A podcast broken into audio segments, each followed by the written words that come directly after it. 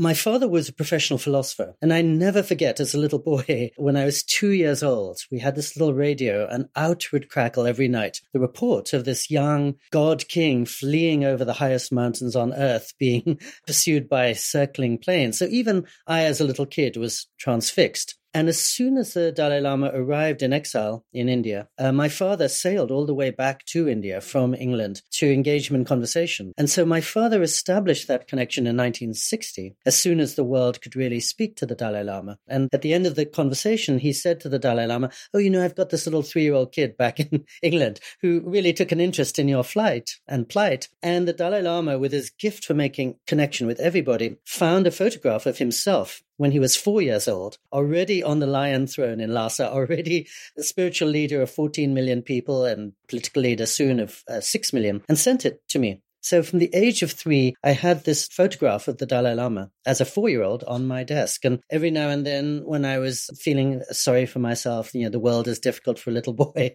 I only had to look at this picture of a little boy who was ruling six million people and I was freed of my, my concerns. So, bit of a weird question for you. What if paradise was real? But instead of searching and traveling on some journey to the far ends of the earth to find it, you could actually touch it at any moment in any place, no matter how amazing or awful the setting or circumstance. And what if paradise or peace is something completely different than this all perfect place or feeling that a lot of us believe it to be? I mean, what if that feeling that we so yearn to experience is here and now, dead center in our lives of complexity and paradox, and we just had to know what to do to access it? Well, today's guest, Pico Iyer, has spent much of his life searching and living and listening for insight and answers to big questions like what is home? What really matters in life? And how does one achieve inner and outer peace? Spending much of his time at a Benedictine hermitage in Big Sur, California, and much of the rest in suburban Japan, and meeting and befriending the 14th Dalai Lama in his teens, Pico has also spent decades traveling with the Dalai Lama as a companion, a confidant, a fellow explorer of the human condition, and really how to make it better for all. A full time writer and essayist since the 80s, Pico's insightfulness and his quest for meaning have led him to places all over the world, from Iran to North Korea, from the Dalai Lama's Himalayas to the ghostly temples of Japan, and he shared his travels and lessons learned in 15 books on the subject, ranging from the Dalai Lama to globalism and the Cuban Revolution to Islamic mysticism. Some of his most known books include the long running sellers like Video Night in Kathmandu, The Global Soul, The Open Road, which is where I actually first discovered his work, and The Art of Stillness. And Pico has also written the introductions to more than 70 other books, has been writing up to 100 articles a year for places like Time, the New York Times, New York Review of Books, Financial Times, and more than 250 other periodicals worldwide. And in our conversation, Pico and I dive deep into his own personal journey, the events in his life that have led him to some truly powerful revelations that he shares in his latest book, The Half Known Life, In Search of Paradise and we talk about some key ideas that make up a good life of peace and happiness and meaning. And Pico opens up about losses and opportunities and oftentimes these paradoxical feelings and experiences that truly helped him find and understand what the notion of paradise is and how it truly is available to all of us in moments that we never imagined possible. So excited to share this conversation with you. I'm Jonathan Fields, and this is Good Life Project.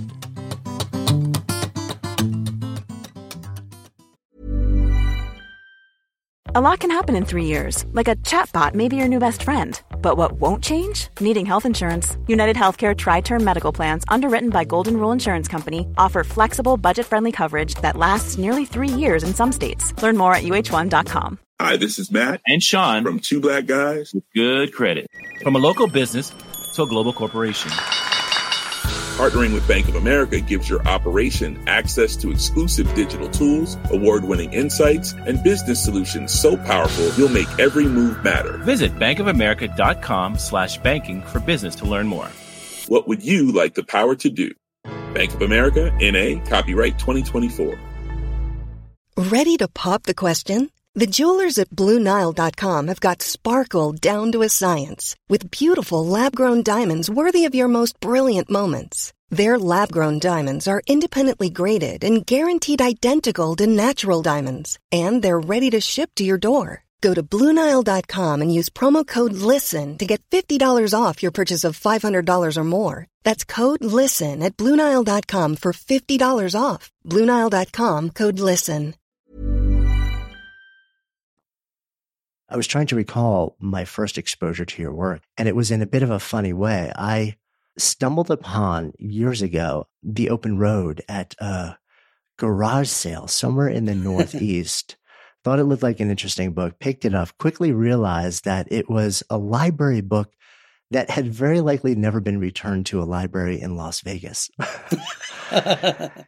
and there was something that just felt appropriate about that to me as, as I dove into sort of like this journey with you and the 14th Dalai Lama and your explorations with him. Um, but I was just immediately drawn in by the way that you tell stories, which it's not as if you're saying, sit down and listen to me, as if you're inviting people to just walk beside you.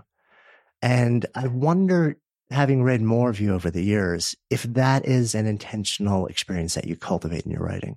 Well, thank you. I mean, that's such a lovely distinction. And as you say, to think of the Dalai Lama story being read in Las Vegas, I can't think of a better right. setting. That's exactly the, the ideal audience. Um, I think consciously, I'm always traveling or writing as an everyman, just a typical bewildered, bungling tourist. And to that extent, yes, indeed, walking um, by my side insofar as I have no wisdom to impart. I don't know more than the reader. I'm hoping to know about as much as the reader. And of course, when you talk about walking side by side, that was my notion uh, of His Holiness the Dalai Lama too, which is why I call that book The Open Road. That he's not on high delivering one truth. He's walking along the road with us past its turns, seeing the mountains in the distance, never knowing what's coming next, but a kind and companionable uh, friend by our side. So maybe that's what I would aspire to be. Yeah, I think you convey that really in as you described, not speaking up, not speaking down, not even it really just sort of like sharing as you go. It's almost like you're narrating real time exploration, which is just incredibly inviting. Um, the Dalai Lama, I know he has been a, a presence in your life. I guess since your late teens ish, um, when you went to uh, Dharamsala with your dad.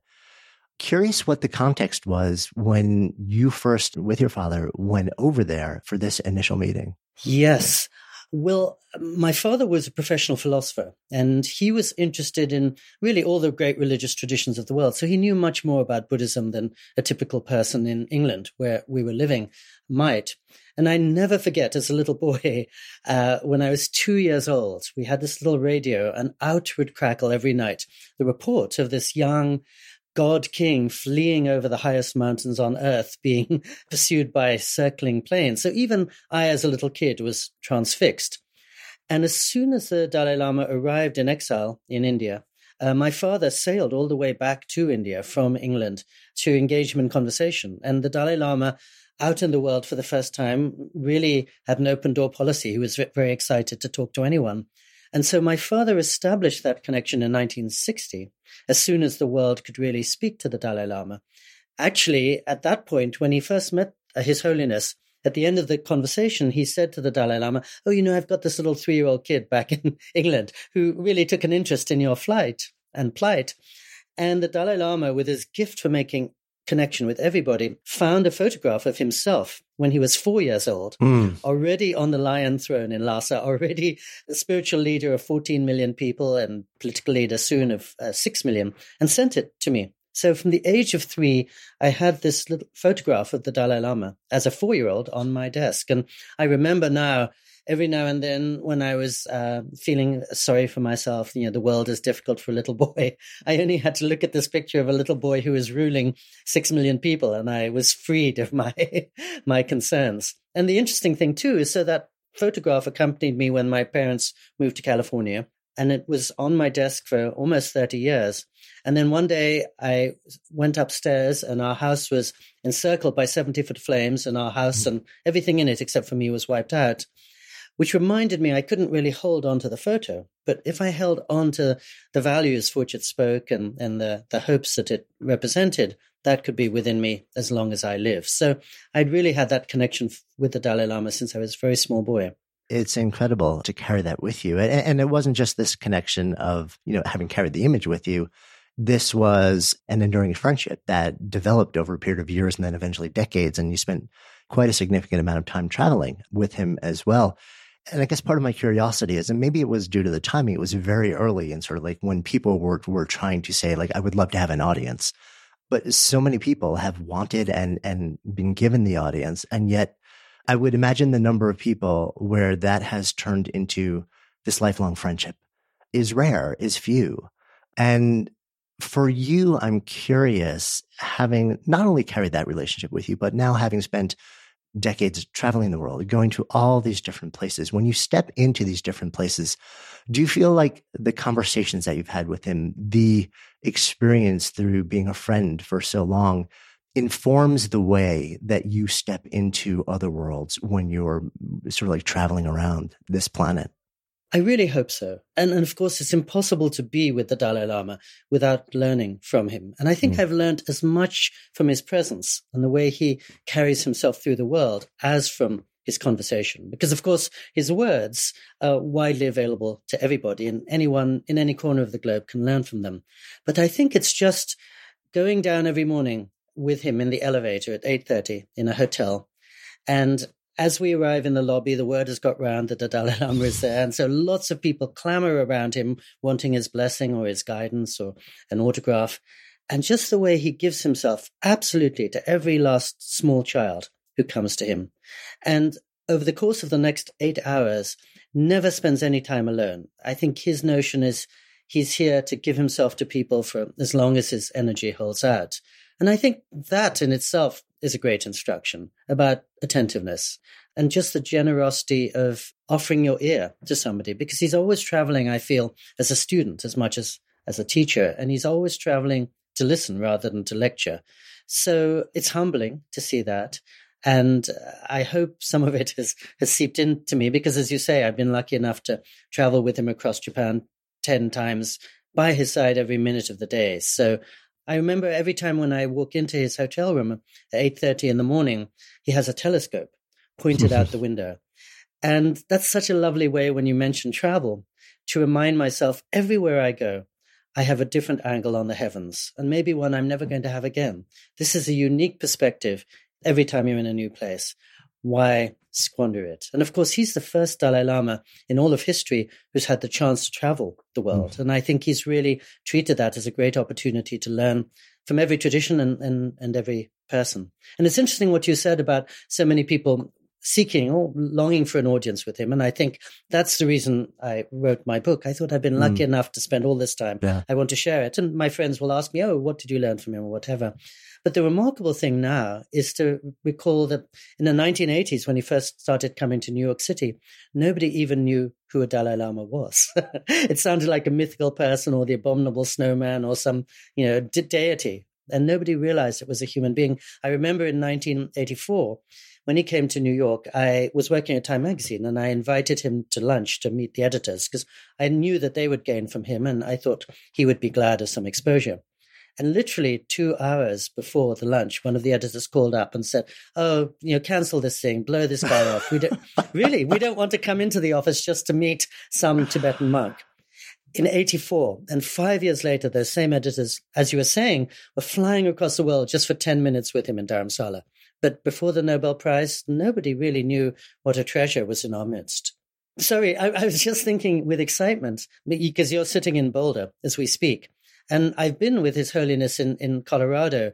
And I think it's one of the most exciting places on the planet for him because I remember as he got out of the plane in Aspen, he looked around him and he said, I'm home. Mm. This is exactly what Tibet looks like, which of course is why so many Tibetan communities have set up around Colorado. But yeah. sorry, I didn't mean to interrupt you. No, not at all. Not at all. It's funny because as, as you're referencing um, him being in Boulder, Colorado, the immediate image that comes to my mind, having been a New Yorker for like 30 years of my life up until fairly recently was his regular visits to the Upper West Side of Manhattan, where he would know, go to the Beacon Theater, which was a couple blocks from where I lived.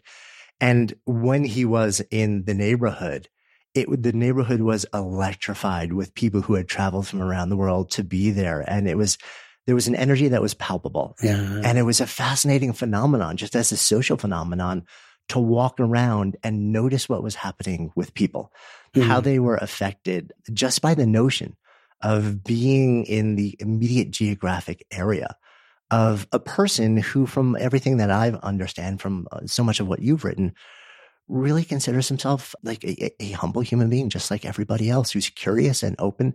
You use the word attentiveness, which is, you know, he has this, you know, like uh, stunning capacity for attentiveness for those around him. I'm curious about that in the context of the way that you move through the world as well, because it seems like it seems like solitude is incredibly important for you.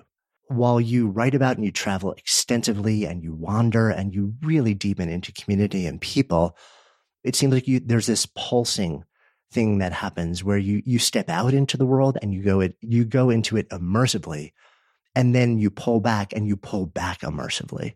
And thank you. I mean, it's so beautifully said, Jonathan. I really appreciate that. And I think actually I'm probably too solitary a creature. Mm. And that's one of the things I need to learn from the Dalai Lama, because of course, the great blessing of his life is he hasn't been on top of a mountain. He hasn't been sitting within a monastery walls meditating. He's been right in our midst on the Upper West Side in Colorado, in the European Parliament, where on the streets of India, where he's most needed as a kind of doctor of the mind. And I remember I used to live in New York City, and I did leave New York City to live for a year in a temple in Kyoto. Maybe because I'm so drawn to the solitary life. And as soon as I arrived, I found it was much more hard work than I'd imagined, not mm. so solitary. But I was lucky enough to meet a Zen master, a man who is in charge of 300 temples around Japan. And probably seeing the uh, deluded romantic young guy in front of him, he said, Remember, the whole point of meditation or monasticism or everything is not going away from the world it's coming back into the world mm. coming back with a sense of direction and and and compassion and and something to share with the world so you're right that um, I am solitary. It's funny when I woke up this morning, I scribbled a note for my next book, which is about 31 years I've spent with some Benedictine monks. Because I remember once I was talking to my wife, and I said, "What do you think is my worst quality?" and she said, "Your wish to be alone." And I said, no, no, no, that's, that's my best quality. That's what's really nice about me. That's a very bold question, by the way. well, I've been, we've been together 35 years. Yeah, and, yeah, yeah. Uh, and that's the kind of thing you rely on a spouse to give you. And Absolutely. she gave me a, a, very direct answer. And I said, no, you, you, that's my really good quality. She said, no, no, that's, that's the quality you need to cut through or go past. And, you know, that was tonic, liberating wisdom of a kind. But it's certainly the one of the great lessons of, of the Dalai Lama that, in fact, often when he's traveling, his hosts will very generously say, Your Holiness, do you just want to take 10 minutes by yourself to catch your breath or have lunch alone. He said, no, no, we must be together because his whole vision is interconnectedness and what can you give to another person. And a, a, doctor, which is what I think of him as, is really doing no good if he's by himself. I mean, he may be performing research or whatever, but his real job in life is to come and diagnose illness and to ease suffering.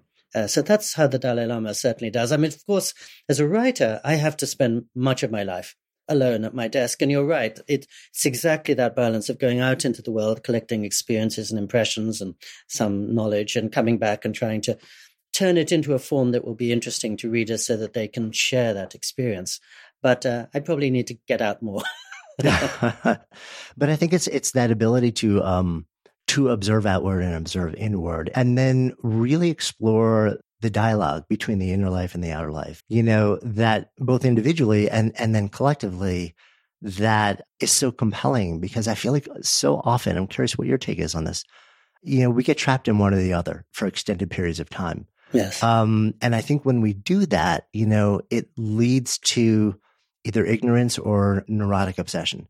And it's the interplay, it's the, it's the constant dialogue of allowing the inner to inform the outer and the outer to inform the inner that leads maybe more to gives us more access to equanimity. Uh, what what's your take on that?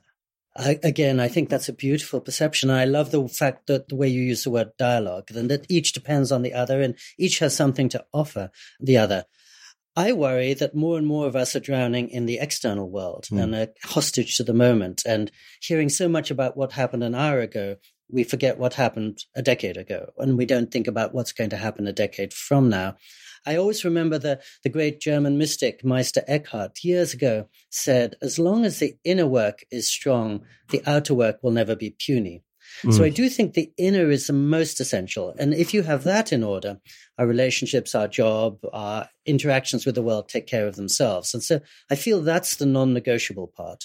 But you're absolutely right. The only reason to cultivate the inner garden is so you can go out with some clarity and direction into the world and both offer something and, and try to receive something. So some people would say, I've balanced my life between two extremes because traveling constantly for 48 years and spending a, re- a, lot of the rest of the time literally in monasteries or sitting in isolation in my desk. But um, it's my peculiar way of trying to honor both those those poles. And as you say, make sure I don't get lost in in either one. And I think you know, when I'm sitting at my desk, the fact I've spent so much of my time seeing both the spirited and the embattled people of Yemen or Cambodia or Tibet or Bolivia, that humbles me and reminds me not to get too lost in my own thoughts, I hope. And also reminds me how fortunate I am.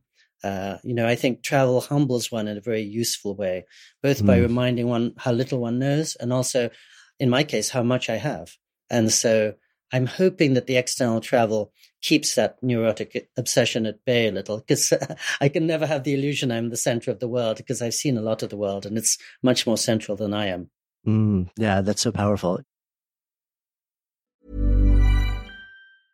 Cool fact a crocodile can't stick out its tongue. Also, you can get health insurance for a month or just under a year in some states. United Healthcare short term insurance plans, underwritten by Golden Rule Insurance Company, offer flexible, budget friendly coverage for you. Learn more at uh1.com. When you're ready to pop the question, the last thing you want to do is second guess the ring. At Bluenile.com, you can design a one of a kind ring with the ease and convenience of shopping online. Choose your diamond and setting. When you find the one, you'll get it delivered right to your door. Go to Bluenile.com and use promo code LISTEN to get $50 off your purchase of $500 or more. That's code LISTEN at Bluenile.com for $50 off your purchase. Bluenile.com code LISTEN. This message comes from BOF sponsor eBay. You'll know real when you get it. It'll say eBay Authenticity Guarantee. And you'll feel it.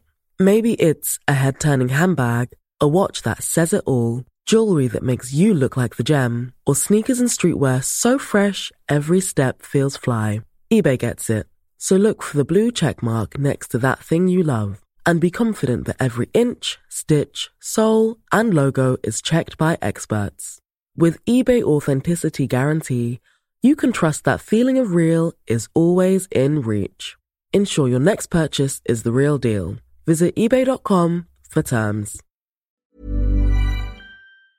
Good Life Project is sponsored by Lexus GX. So have you ever owned something that inspired you to just up your game? For me, it was this high-end mountain bike. I love the ultralight frame, the suspension, the precision gearing, and I realized it deserved to be ridden to its full potential. So I started training harder so I could experience the joy it could give back to me. And it paid off. That bike helped me discover just new levels of performance and straight up joy. When we own exceptional things, they inspire us to do exceptional things. The all new Lexus GX has an exceptional capability that will have you seeing possibilities you never knew existed. Its advanced technology and luxurious interior mean that wherever you go, you'll never go without. Imagine tackling rugged landscapes with the available 33 inch all terrain tires and multi-terrain select, then unwinding with the available front row massaging seats. This is a vehicle that inspires you to go further to live up to its full potential. So why settle? Live up to the all new Lexus GX, luxury beyond limits. Experience amazing at your Lexus dealer. Do you have a sense? Because I think about, you know,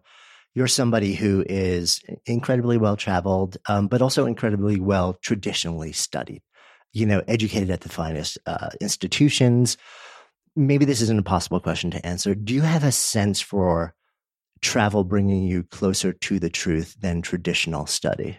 Well, I remember Melville famously in Moby Dick said that the whaling ship was my Harvard and my Yale.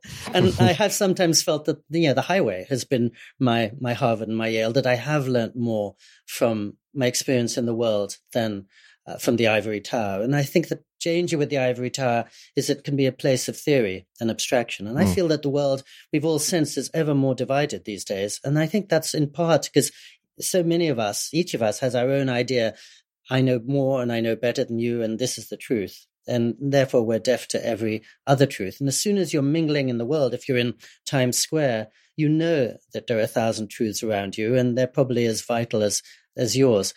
I remember when I was 17, because I was growing up in England, we had a gap year, which was probably the great education of my life.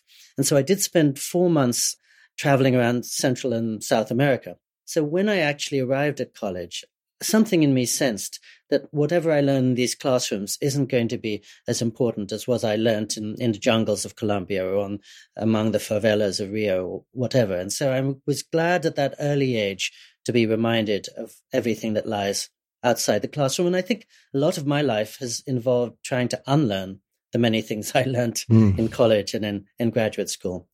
Partly because those are places based on knowledge and I want to be based more on openness. You know, a question opens many more doors than an answer does. And at the very beginning, when you were talking about my walking along a road and inviting the reader to come along, I think that's partly because all my books are basically inquiries that aren't in search of a resolution. I'm posing some kind of question, and all I want is to deepen that question rather than to come to heart some fixed fixed answer. And so uh, I'm not in a position, as I said, to to be laying down the law to anybody. I want to find out what the law is. It's almost like the way you're describing it is. It sounds like as much trying to make sense of the question itself as you are exploring whether there's even an answer to the question. I'm curious about what the role of writing is in that for you. Like clearly, writing has been the central part of your profession. Um, it's you know, the way that you support yourself. Countless books and articles. But writing for you is is it also a central sense making tool? Absolutely. I, I don't know how I would survive without writing. Mm. And in fact, most of my writing, I would say, is not for the public domain. It's just for mm. my peace of mind and my clarity. I don't meditate or practice yoga or Tai Chi or anything like that. But every morning I walk to my desk 10 feet away and it feels like walking into a cabin in the woods. And I just have the luxury of sitting there, usually for five hours, clearing my head, escaping the beehive of my head by whatever is bothering me or surprising me whatever. I get it out of my head. And once it's on paper, I can clear it up and allows me to take a deep breath before going back into the world and indeed to animate that dialogue that you described. It's the inner part of my life that prepares me for going out into the street. And I think I wouldn't understand my wife and my friends without the chance to step away from the world. I certainly wouldn't be able to process everything that I've seen without that. And I suppose it's, it's the way I try to take experience and turn it into meaning of some kind. So um, yeah, it's really my my confessional, my therapist's couch, and my meditation cushion all at once.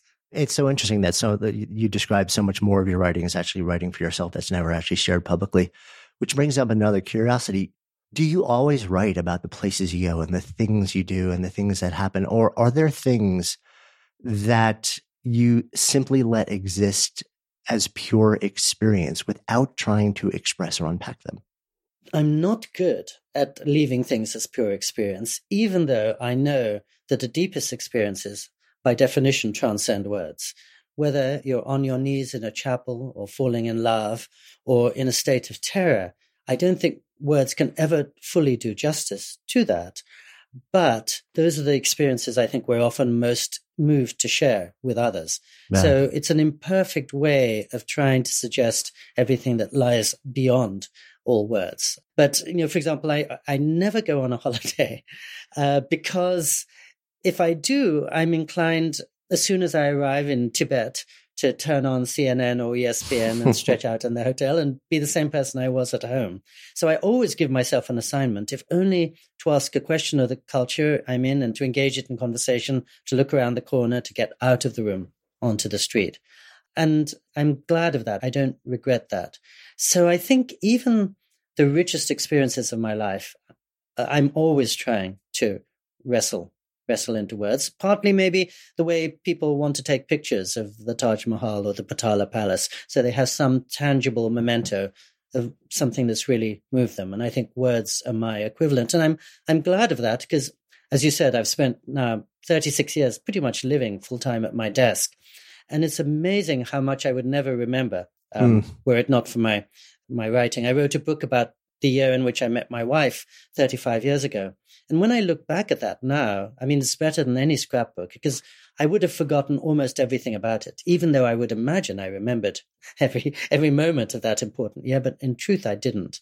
Um, so I'm glad to have a record of uh, everything that's been important to me. Yeah, I'm not a journaler, but I have uh, many friends and colleagues who are and have been for, you know, since they were kids, really.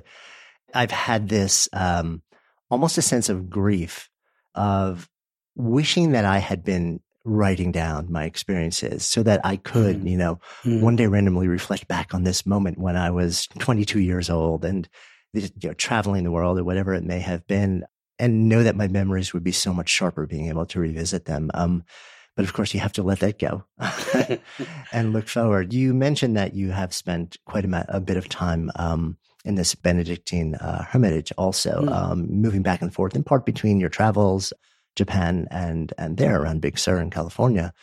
In your newest book, A Half Known Life, you actually write, uh, I thought of the Benedictine Hermitage in California that had been my secret home for almost 17 years. The monastery far above the ocean had given me a rich sense of community because everyone I met there had come in search of the same silence and clarity.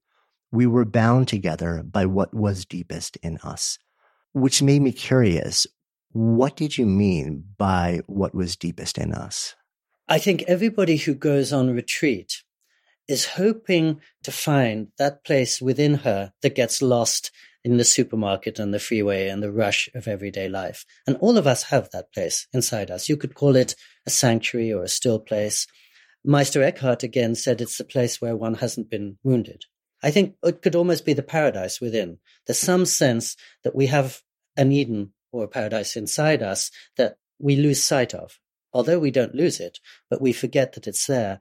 And I think there's this craving to be reminded of who we are and who we can be. And again, that's what we find when we're in love or in certain peak moments if we meet some really remarkable teacher of some kind. And so the interesting thing about um, this Benedictine hermitage is that I'm not Christian. And I think many of the people who are there are not necessarily Christian, let alone Catholic. But they're all there really for the same reason, which is not just to get away from the rush and the distraction of the world, but to recover um, what's tr- truest inside them.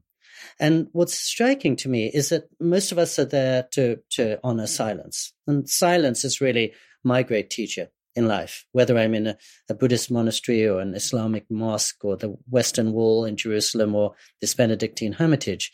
So there isn't much chatter. And of course, there's no internet connection and you can't get on your phone there. But as I walk along the road above the sea, under the mountains, I'll often pass somebody and sometimes they'll say hello, or we'll exchange a few words. And somehow those words in the silence stay with me and resound inside me much mm. more than probably anything I'll hear for the next three months. And beyond that, I know nothing about the external circumstances of the people I'm meeting, but I feel this is a friend. And I think every single person I've met along that road, and it's been 31 years now I've been walking that road, is somebody very close to me, even though I couldn't tell you where she lives or what she does for a living. Because we're meeting at our deepest point, which is, I think, what all of us aspire to, but all of us find ever more elusive, especially because there are so many intrusions from the world now in the form of uh, social media updates and sound bites, and the world is pressing in on us at every moment. So we can't hear ourselves. We can't hear other people. And when we do talk to other people, I find I'm much more tempted just to say three words and then run away. And of course, this is why people hunger for podcasts like conversations like yours, the, the rare luxury of having a chance to speak face to face almost for an hour. And then for a listener to be part of that, that's really the, what we're longing for. So the monastery has been a, a blessing partly by showing me things I didn't realize I was missing. I didn't realize how much I needed silence because I'm lucky enough to be a solitary person, as you said. But the absence of noise is different from a positive silence. When I step into a convent or a monastery in any order, it's as if there are these polished walls of silence that have been created by years of prayer or meditation or devotion, and they're tangible things. It's not just like being in a quiet place in the woods. And also, I didn't realize how deep a connection could be made as without any words or without the illusion of knowledge. too. I'm so happy you picked out that those sentences from my book. And as it happens, I, I think I've almost completed my next book, which is about the 31 years I've mm. spent in, in the monastery and is a companion piece to the one that you just read, The Half Known Life. Um, it's hard to write a book about the love of one's life because how do you get it down onto the page? But it's been yeah. a, a, wonderful um, challenge and struggle. Yeah, you know, it really struck me in part, and, and what you're describing sort of reinforces the notion that you might become a part of a community where there is a fabric of collective longing that becomes a source of belonging. I mean, that's what I felt when I was reading it, and that's that's what I'm sensing you're expressing as well. Wonderful. I mean, I really wish I could have put it as, as uh, poetically and succinctly as that. Exactly. I mean, the connection between longing and belonging. And of course, one reason we're all going to that place, which sits, as I said, 1,300 feet above the ocean in this very unspoiled stretch of coastline at, in Big Sur is that it feels like it's out of time. Calendars fall away, resumes make no sense. All the things that I've been worrying about when I make the three and a half hour drive up there instantly disappear. I'm in that cloudless, unanxious part of myself that it's very hard to access. And you're right. And therefore it becomes a community joined by our, our shared longing. And our longing is probably for light and silence and, and space, all of which uh, we find there. Um, there's too, probably too much I could say about it, but you put it so, so, so perfectly. And for some reason, as you were talking, I was remembering how while I was there once, I read a series of interviews with Pope Francis, who seems like a great kindred spirit to the Dalai Lama. And he was asked what he does when he goes and visits somebody who's on his deathbed. And uh, he said, um, I just hold his hand. And the interviewer, I think, wasn't satisfied. And what do you say? What what do you do? And he said, you know, theories, texts, scriptures, none of that's any good to somebody in a position of great vulnerability and maybe near the end. All they need is is a hand. So that makes me think that community, as you were saying, maybe not about conversation or chatter or water cooler discussion, but about sharing silence and about sharing something we can't give words to, but that we all know is at the heart of us. And that's why I do feel so linked to these people that with whom I share very few words, as I don't to you know many of the people I talk to every day, which is an interesting instruction, I think. Yeah, I mean, such an interesting phenomenon, you know, and it also brings up a curiosity around the notion of home you know, you, you mentioned earlier in the conversation that your childhood home, when the family moved to uh, California, I believe it was uh, in the early 90s or so, um, was the home was consumed by wildfire. Um, and including things that were like deeply meaningful um, to you. But from everything that I've written, from just the, the nuggets that you've shared in this conversation, while I can certainly understand the loss must have hurt, and there, you know, there's a grief process that goes on it feels like from the outside looking in that your sense of home was broader than a domain, a dwelling, uh, you know, like a, a pin in a map with coordinates, that there's something that is more internal when you um, explore the notion of home. Yes. I mean, I'd always grown up with that sense because uh, from the age of seven, I was a little boy with an Indian face, Indian parents, an English voice, an English birthplace, and an American residence. And so I didn't fully belong to any of those cultures, though I was a part of each of them. And so if somebody had said, Where's your home? like more and more people nowadays, I'd have had to give a very long, complicated answer involving myriad locations. So I'd always had that intimation that that home was what I carried inside me. But as you say, the morning after um, our house burnt down, I was really reminded that home isn't where you live; it's it's what lives inside you. Because I lost every possession in the world, but I still had my mother. I still had the woman who would be my wife. I still had this Van Morrison song that was going through my head. I still had my favorite books. I still had my my values and some of my hopes too. Uh, so the fire only took away things that weren't weren't all important, and I still had so much. And it's interesting because in those days my job was uh, to write essays for Time magazine, and so I was stuck in the middle of the fire for three hours. But when finally a fire truck got to me and said I could escape, I went down and I bought a toothbrush. And then I went to sleep on the floor of a friend's house. But before I went to sleep, I thought I will file an article to Time magazine. I've just had this eyewitness view, front seat view on the worst fire in Californian history. And so three hours after losing everything in the world, I wrote this article. And I ended it with a poem I'd picked up in Japan from the 17th century, in which the poet writes, My house burnt down. I can now see better the rising moon. In other words, I, I now know what I really value. What do I care about? And so the very evening that I lost everything, something in me, wiser than I am, probably intuited this isn't necessarily a bad thing. This can sharpen your priorities. And in the following months, I found that in so many ways that fire opened doors as well as closing doors. Because I didn't have any notes anymore, but I still wanted to write, I had to write from memory and imagination, from my heart, which is much deeper than writing from notes. When it came to replacing all my possessions, I realized I didn't need 90% of my clothes and books and keepsakes. And it also reminded me, well, deep down, my home feels invisibly like Japan. So maybe I should spend more time there. And now I spend nearly all my time here in Japan. So I thought a lot about that fire during the pandemic because I think all of us knew that it was making so much that we care about impossible. But I think it was making a few other things possible. And I think so many people, as the pandemic begins to ease, found that it moved them to think differently and therefore to live differently, and most of all, to remember what they care about. Which, when we were racing around, many of us in 2019, if you said, What are the three most important things in your life? I might not have been able to answer. So that's one reason I go to my desk every day. And it's one reason I go on retreat every three months. But the pandemic forced all of us into retreat. And suddenly we thought, this is what I really cherish, you know, my loved ones or this particular pursuit or practice I have. Um, and the fire had the same effect, I would say. And I, so it, it cured me of that. You know, I think when I was a boy, I had a sense that, you know, suddenly some money comes through the mail. That's a great thing. Your house burns down. That's a terrible thing. But life is really as simple as that, I think.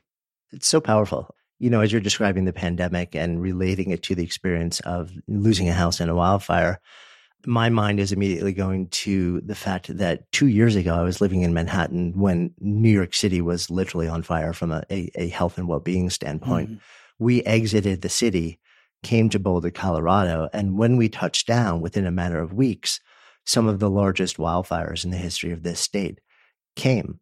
Um, and I was introduced to a word that I had never heard before, I guess two words, which is go bag and the notion that you know when you're living in a place like this as much beauty and grace and just expansiveness is all around you it is also surrounded by perpetual danger. You know, like there is a damocles sword constantly hanging over the entire you know, state. And it was suggested when the evacuation zone was coming closer and closer um, with one of these that we pack a go bag.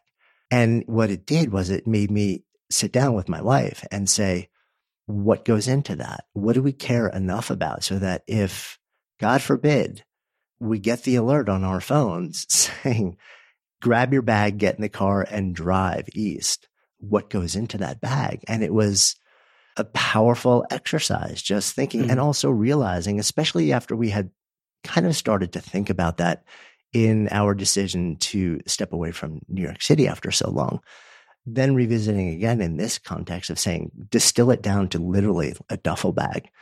What we realized was exactly what you were saying, which is, I don't even think I would fill it, to be honest with you, mm-hmm. mm-hmm. which was a really, I mean, it was, it was a very liberating realization. Mm-hmm. As scary as the circumstance that led me to think about it, the thinking and then realizing that it's not all the things that I really care about. You know, it's the beings and the experiences. And it wasn't just a thought experiment going through that actual you know, like lived experience. Yeah, it makes me think of what the, the Sufis, the Islamic mystics, I think they say only what you can't lose in a shipwreck is truly yours. It's a mm. variation of, of the same thing. And you're right. I mean, the pandemic only reminded us of what is always true, which is we always live in a world of uncertainty. You and I can't tell each other what's going to happen tomorrow or even tonight. And that, therefore, we're always at the mercy of these forces much greater than we are, whether it's a, a virus or a forest fire or a typhoon or, or a tsunami. So after our house was burnt down, we rebuilt that house. Uh, we had to rebuild in the same property because of the insurance uh, policy. And we've had to evacuate that new house 12 times. Hmm. And that's because humans are living where humans shouldn't be living, up in the hills. uh, and it's not that nature is intruding on us, but the other way around. And nature is reminding us that there are laws much larger than the ones that we fashion in our heads. And of course, fire is nature's Easter. I mean, fire is what's needed to clear space, to open sunlight for animals, to help seeds grow. It's part of the cycle of renewal. So again, fire is, is never the problem. It's it's what humans do with fire or the way that we intensify it or, or live in the places that it's almost certain to destroy. Um, that's off the topic of what you were saying, but it's such a useful exercise. And I think so many of us, one way or another, are confronted with a variation of the question you and your wife faced because of all the natural disasters in the world, but also just because life is going to make a house call again and again and suddenly ask us what is important. And that's why I always think of the sort of inner savings account. That's really mm. the only thing that can keep me going. As it happens, 20 hours after uh, lockdown was declared in California, March 2020, my mother, who was 88, was rushed into the hospital. Uh, uh, she was losing blood very quickly. And as soon as she came out of the hospital, I had to take these three flights across ghost town airports from Japan to be with her. And when I was with my mother, who is wavering between life and death in her late 80s. My bank account's not really going to help her, though I'm glad if it'll pay for good health care. My resume is no use. My the books I've written or the books I've read are not really going to help her. The only thing I have to bring to this situation is whatever I've gathered within, which is probably gathered in solitude or in silence, in in reflection. And I think when I wrote the, this book, The Half Known Life, the title partly comes from my sense that, like most of us, I think when I was a kid, I was on top of everything. I knew it all. And I've been glad to be humbled by life and to feel now I don't know a thing and that I can't plan my destiny because uh, pandemics and fires and everything else are going to rewrite my future at least as much as I do. And I think that's a useful reminder that we're not in the driver's seat in this new book, uh, The Half Known Life, as you know, I'm going across Iran and North Korea and Kashmir and many other places, but nearly always I'm in the passenger seat, literally. But it's a metaphor for the fact that that's where I am in the world now. Something I can't begin to fathom is really determining my life, I feel, which isn't to be a fatalist. I think it's just to have a, a useful humility Good Life Project is sponsored by Lexus GX. So have you ever owned something that inspired you to just up your game? For me, it was this high-end mountain bike. I love the ultralight frame, the suspension, the precision gearing, and I realized it deserved to be ridden to its full potential. So I started training harder so I could experience the joy it could give back to me. And it paid off. That bike helped me discover just new levels of performance and straight up joy. When we own exceptional things, they inspire us to do exceptional things. The all new Lexus GX has an exceptional capability that will have you seeing possibilities you never knew existed. Its advanced technology and luxurious interior mean that wherever you go, you'll never go without. Imagine tackling rugged landscapes with the available 33 inch all terrain tires and multi-terrain select, then unwinding with the available front row massaging seats. This is a vehicle that inspires you to go further to live up to its full potential. So why settle? Live up to the all new Lexus GX, luxury beyond limits. Experience amazing at your Lexus dealer. Hi, this is Janice Torres from Yo Quiero Dinero. If you own or operate a business, whether it's a local operation or a global corporation, partnering with Bank of America could be your smartest move. By teaming with Bank of America, you'll enjoy exclusive digital tools, award winning insights, and business solutions so powerful you'll make every move matter. Position your business to capitalize on opportunity in a moment's notice. Visit bankofamerica.com slash banking for business to learn more. What would you like the power to do? Bank of America NA, copyright 2024. This message comes from BOF sponsor eBay. You'll know real when you get it. It'll say eBay Authenticity Guarantee. And you'll feel it. Maybe it's a head turning handbag, a watch that says it all, jewelry that makes you look like the gem, or sneakers and streetwear so fresh every step feels fly. eBay gets it. So look for the blue check mark next to that thing you love and be confident that every inch, stitch, sole, and logo is checked by experts. With eBay Authenticity Guarantee, you can trust that feeling of real is always in reach. Ensure your next purchase is the real deal. Visit eBay.com for terms. Imagine the softest sheets you've ever felt. Now imagine them getting even softer over time. That's what you'll feel with Boll and Branch's organic cotton sheets. In a recent customer survey, 96% replied that Bowl and Branch sheets get softer with every wash. Start getting your best night's sleep in these sheets that get softer and softer for years to come. Try their sheets with a 30-night guarantee. Plus, get 15% off your first order at bollandbranch.com. Code BUTTERY. Exclusions apply. See site for details.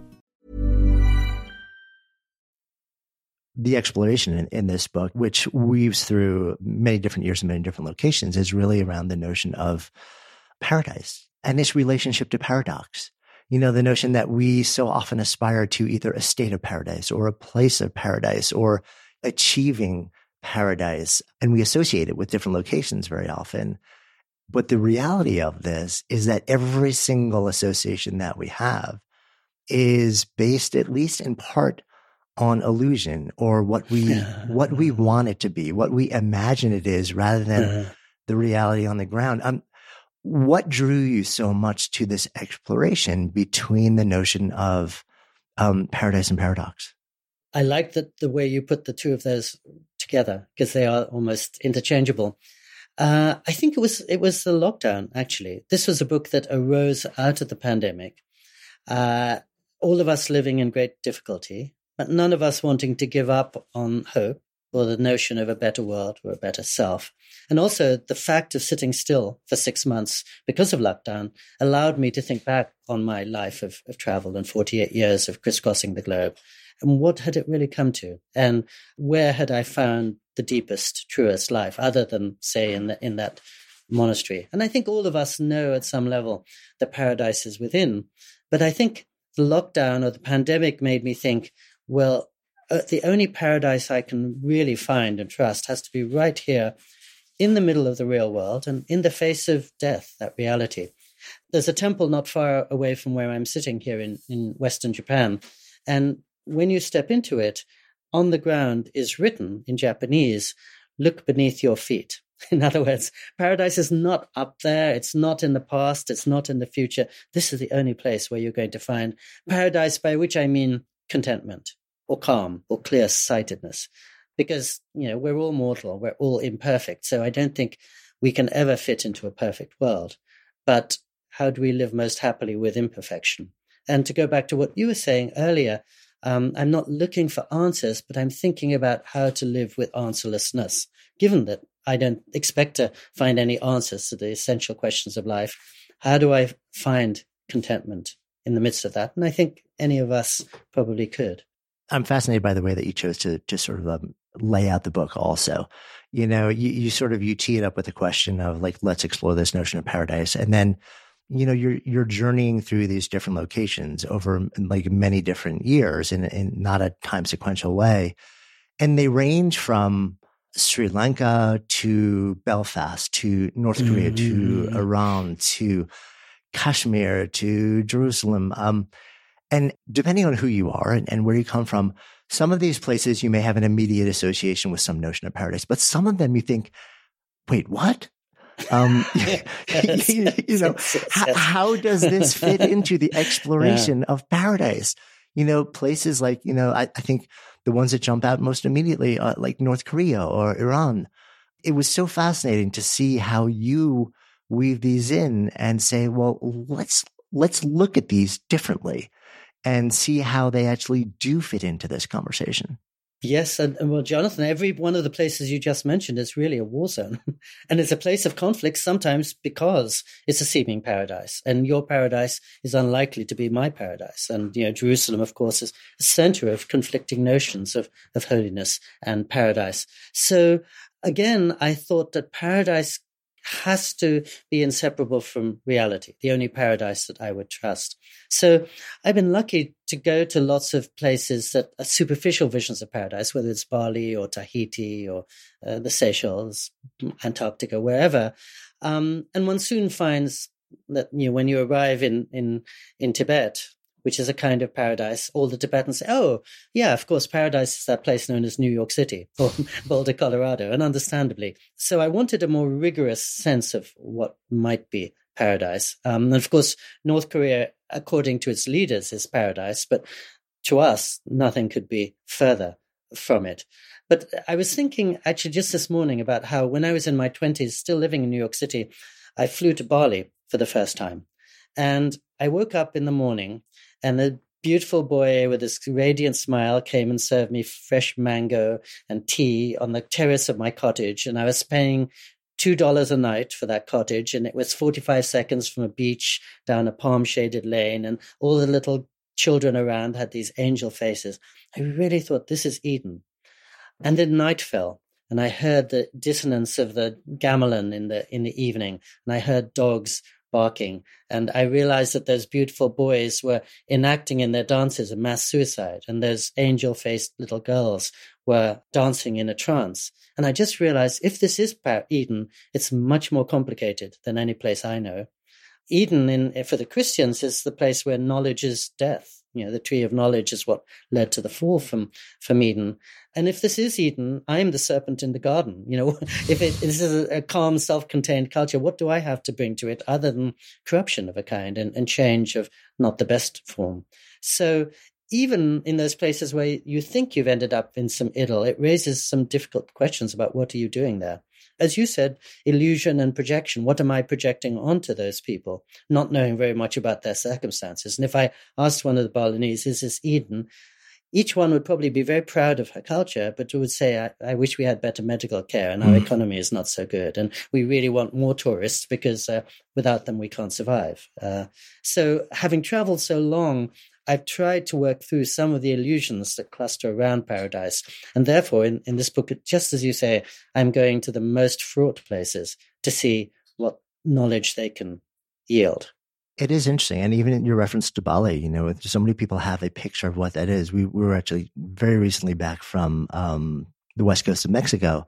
We were in a small town and we had uh, somebody who was local to the town just kind of showing us around. And as we're walking around, we see um, street art and the name of a woman and a, a stenciled of picture of her face. And it's in a couple different places in town. We ask what's about. And he's describing to us that, you know, this is a beautiful little town on the coast in Western Mexico where a lot of people come to just, you know, they, they think it is paradise. And what he's telling us is the story that this is actually somebody who recently vanished from the town. And then he starts telling us about the tens of thousands of people from the region who have vanished over the last few decades. And again, it's like there is this what you want it to be. There's what you see into existence and don't want to see. And then there's, there are moments like that where you're confronted with the fact that there's more to this. And then you have to ask yourself, how much of this do I want to let in? And what is my sense of responsibility? Like being here in all the different contexts that I'm here. And it gets complicated really fast, not in a bad way, but in a real way. And as you say, so much, uh, you put it perfectly, so much more going on than we can see. And I think that was the lesson I took away from Bali. It is a magical place. And precisely because it's magical, it means it's a very charged, complex culture with devils and angels and witches and all kinds of things going on, which I, as a foreigner can't begin to read. So I don't, I can't read the signs literally or metaphorically in that place. And the fact that it's, it's so charged is exactly the reason why um, at a loss there. So, uh, and it's interesting because I think places have charisma as much as people do. And what I find about a place like Bali is it does rightly draw a lot of people very powerfully, but charisma and power is, is double edged. And so for the, the same thing that draws certain people will unsettle others. And um, that's true, I think, of every powerful um, place in the world. I, I, just by chance yesterday saw uh, the new movie Bardo, I don't know if you've seen it, but it depicts exactly what you're describing. I think he says 120,000 people missing in Mexico City. And so there's a very powerful scene where you're in the middle of Mexico City. It's nothing but bodies prostrate on the ground. And it's his way of trying to remind us all, as you say, of the presences that aren't there, which for a Mexican person might be the most visible, even though you and I are only seeing the idyllic features that are still there. Yeah. One of the other questions that you posed that I thought was really interesting is this notion of does paradise exist in our everyday lived experience? Is it something that we only gain access to after we pass through this existence? There are so many mm. spiritual traditions that offer the notion that this moment that you're in, this body, this like season that you're in, this is defined largely by suffering. And part of what you're here to do is do the work to effectively opt out of it. And then in that next place, yes. whether you believe it's reincarnation, whether you believe it's in heaven, whatever it is, whatever your belief system may offer, that's when you get to step into some experience that remotely resembles a notion of what we would describe as paradise. And you tee this up in a really interesting way, at least in my experience, connecting it to this town, which is actually, you know, of all the places that you described, probably would imagine the closest to where you actually live, not too far away in hmm. Japan, mm. where um, you're going up into this town that is high, high up in the mountains, where it's almost like if there was a heaven, if there was a hmm. place you ascend to, like this would be the closest that you would come to to touching it, to where those two worlds, you know, like end up reaching out and and like hugging each other, and the description of that experience of being there seems so ethereal, yet also so tangible. And it really, like that question of when does this feeling that I so yearn for become available to me felt really present in your description of your experience there. Thank you so much. Yes, I mean that mountain called Koyasan, right at the center of Japan. As you, when you get off the cable car at the top, as as you read, nothing but 135 uh, temples, and every visitor stays in a temple, sleeps on the floor, eats the monks' vegetarian food. 135 temples, but 200,000 graves. So in some ways, it is the afterworld you were describing. And it feels so removed from the clamor and congestion of what's down below that it's eerie. It almost is like being in some posthumous existence, very clear and undistracted, but you're mostly surrounded by graves, which in this huge forest, which is almost pitch dark. And I really loved what you said about how many of the great religious traditions do see paradise in the afterworld. And I really bow before um, Christianity and Islam and, and the other traditions that hold that. And I think in some ways the word paradise is a distraction. And maybe I should just say that what I'm looking for, which is I think what all of us are looking for, is a better self, a better world, and a better life. And as I was saying, probably couldn't be absolutely perfect, but um, that's what we need right now, and certainly that's in the pandemic what we were experiencing. And so much of this ties in as I as I was listening to you, I was thinking just before the pandemic the town called Paradise um, went up in flames in yeah. California.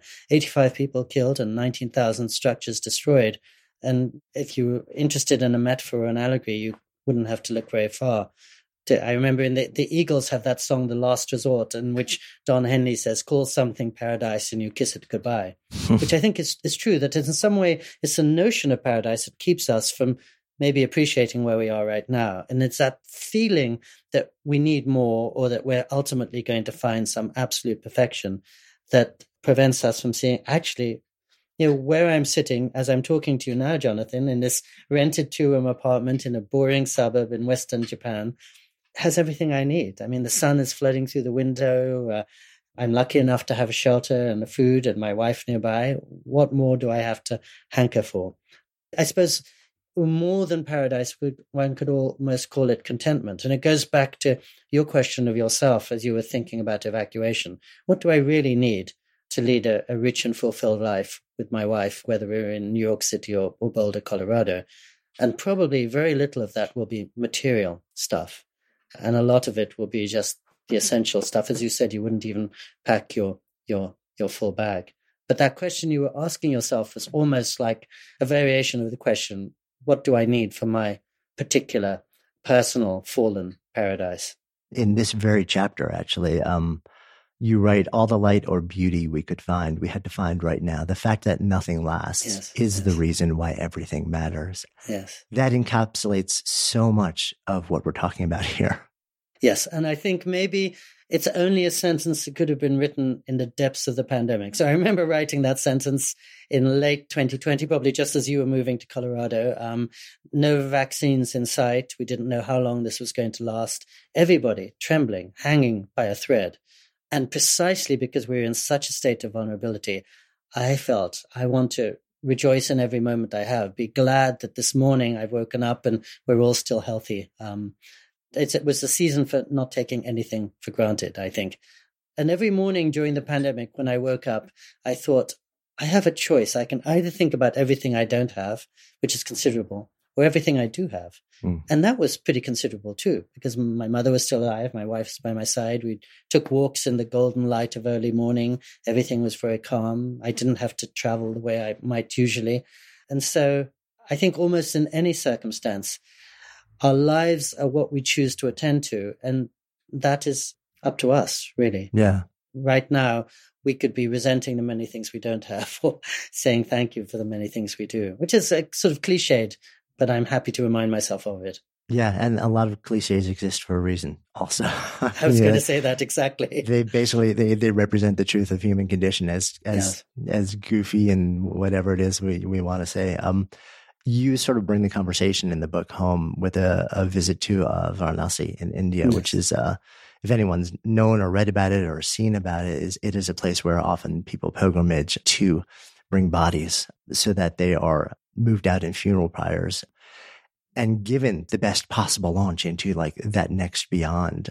You described a moment walking with, uh, I guess the, the person, as you mentioned, sort of everywhere you go, you have a guide who is like the, the person who is the knowing hand saying everything is a constant succession of becomings. Nothing remains the same. And isn't that the ultimate truth at the end of the day, right? Yes. And I didn't, in fact, include it in the book, but I've been thinking of one moment in Varanasi. So, an interesting, you know, I'm entirely Hindu by origin, and Varanasi is the great Hindu city. But as a foreigner to India, I was perplexed and freaked out by it, as many a foreigner would. It's so intense. You looked to the north, and there were flames night and day burning bodies. You look to the south, more flames burning bodies. You're in those little lanes, and people are carrying dead bodies, as you said, to be committed to the water or the, to the holy Ganges or to the flames. There are naked ascetics walking around who are living in uh, graveyards and drinking from skulls. I mean, it's a very, very intense and shocking place. So I was standing in the middle of this mayhem one day, and I ran into um, two Tibetan Buddhist monks, um, whom I know from New York City, one Tibetan and one American. And the American monk surveyed this this Hieronymus Bosch scene. Isn't this wonderful? This is everything. This is the whole of life. This is birth and death and sorrow and joy, and it's all here. This is great reality. And he, he was really rejoicing in it. And I thought that was an important lesson I needed to take away. This place of actual filth and chaos and, and mayhem, look at it in the right way and it's a place of wonder and beauty and, and cause for rejoicing for, for this clear sighted monk. And one of the things that really hits me about India as a whole, but especially about Varanasi, it's the city of death is a city of joy. That the, the Hindus who are flocking through the alleyways, carrying the bodies to the river, are flooded with gratitude. They're, Mm. they're smiling. They're, they're so grateful to be here. Um, the waters there, according to the WHO, are 3,000 times beyond the maximal level safe for drinking. And people are gratefully drinking it down because it's holy water to them. And so it was a tonic reminder, as I said, paradise may not be the golden beach where you have not a care in the world. It may be the place of um, intense confusion and congestion, which you can nonetheless see as the place where we all have to live and therefore have to embrace and take as uh, our rightful home as long as we can. Yeah. I mean, I think what the whole conversation really brings home to me is this notion that paradise lies in uh, the acceptance of duality and complexity in all things. And that the truth that, you know, we can never and will never fully know anything, anywhere, or anyone, including ourselves, Uh-huh. but we can coexist with, we can even embrace and savor like the gift that lies in living inevitably and enduringly in the question of it all. You know, like maybe that to hold space for that, to find peace in the realm of paradox is as close as we will ever get to any notion of paradise.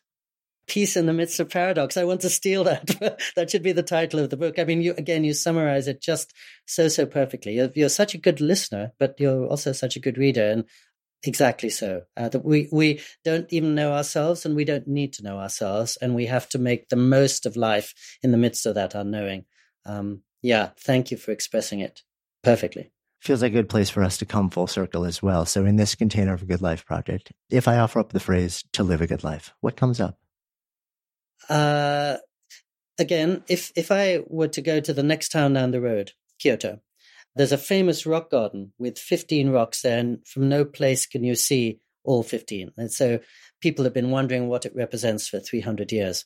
But just around the corner from that famous garden is a water, stone water basin. And there's one Japanese character on each of its four sides and a hole in the middle. And if you look at all the characters and the hole, it says, What I have is all I need. So I think that's my definition of a good life contentment, not hungering for something you don't have or something maybe you'll never get, such as paradise, but realizing that maybe what you have is is enough. As in your case, fleeing the fire with an almost empty duffel bag, but that's essentially what you need. And I think in my case, I find it's often hard to appreciate reality because there are always going to be so many challenges and imperfections. And so every now and then I remind myself that when I was 27 years old in New York City, I was at lunch with a friend and she said, What kind of life do you want to lead? And I said, Well, I'd really like to be a full time writer. And I feel very drawn to Japan. And I wish I could just lead a quiet life writing in Japan. So I said that 35 years ago. Now that's the life I've been living. And I forget that it was my dream because it's a reality now. And, and you know, now I've probably got some new tweak on, on the dream. But um, in truth, I couldn't ask for more. And I've, I've been lucky enough to get exactly what I wanted as a kid. And I think many of us are in that state one way or another. But we just forget it, or again, we're concentrating on the one piece of the puzzle we haven't completed rather than the many that life has been gracious enough to, to give us. So I think when you say what's the definition of a good life, the first word that comes to my mind is contentment. And I think contentment to some extent is up to us. It doesn't have to do with our circumstances, but with what we make of them whether it's a pandemic or a forest fire or all the difficulties that life is going to throw at our way. Look at the Dalai Lama, began our conversation. I honestly think that nobody I know has suffered more than he has. I'm 63 years in exile, unable to see the six million people that he has to rule, demonized by the government of the largest nation on earth. Real difficulty. And if he's famous for anything, it's three things his infectious laugh, his constant smile, and his robust confidence. And so you asked me um, 50 minutes ago what I've learned from the Dalai Lama. And maybe that's one of the most useful things I've learned, which is that uh, difficulty is, is non negotiable. But even in the midst of it, one can have confidence, kindness, and optimism, just as he does. Mm, thank you. Hey, before you leave, if you love this episode, safe bet you'll also love the conversation we had with Robert Thurman about meaning and Buddhism and life. You'll find a link to his episode in the show notes. And of course, if you haven't already done so, please go ahead and follow Good Life Project in your favorite listening app. And if you found this conversation interesting or inspiring or valuable, and chances are you did since you're still listening here, would you do me a personal favor, a seven second favor, and share it? Maybe on social or by text or by email, even just with one person. Just copy the link from the app you're using and tell those you know, those you love, those you want to help navigate this thing called life a little better so we can all do it better together with more ease and more joy. Tell them to listen. Then even invite them to talk about what you've both discovered because when podcasts become conversations and conversations become action, that's how we all come alive together. Until next time, I'm Jonathan Fields, signing off for Good Life Project.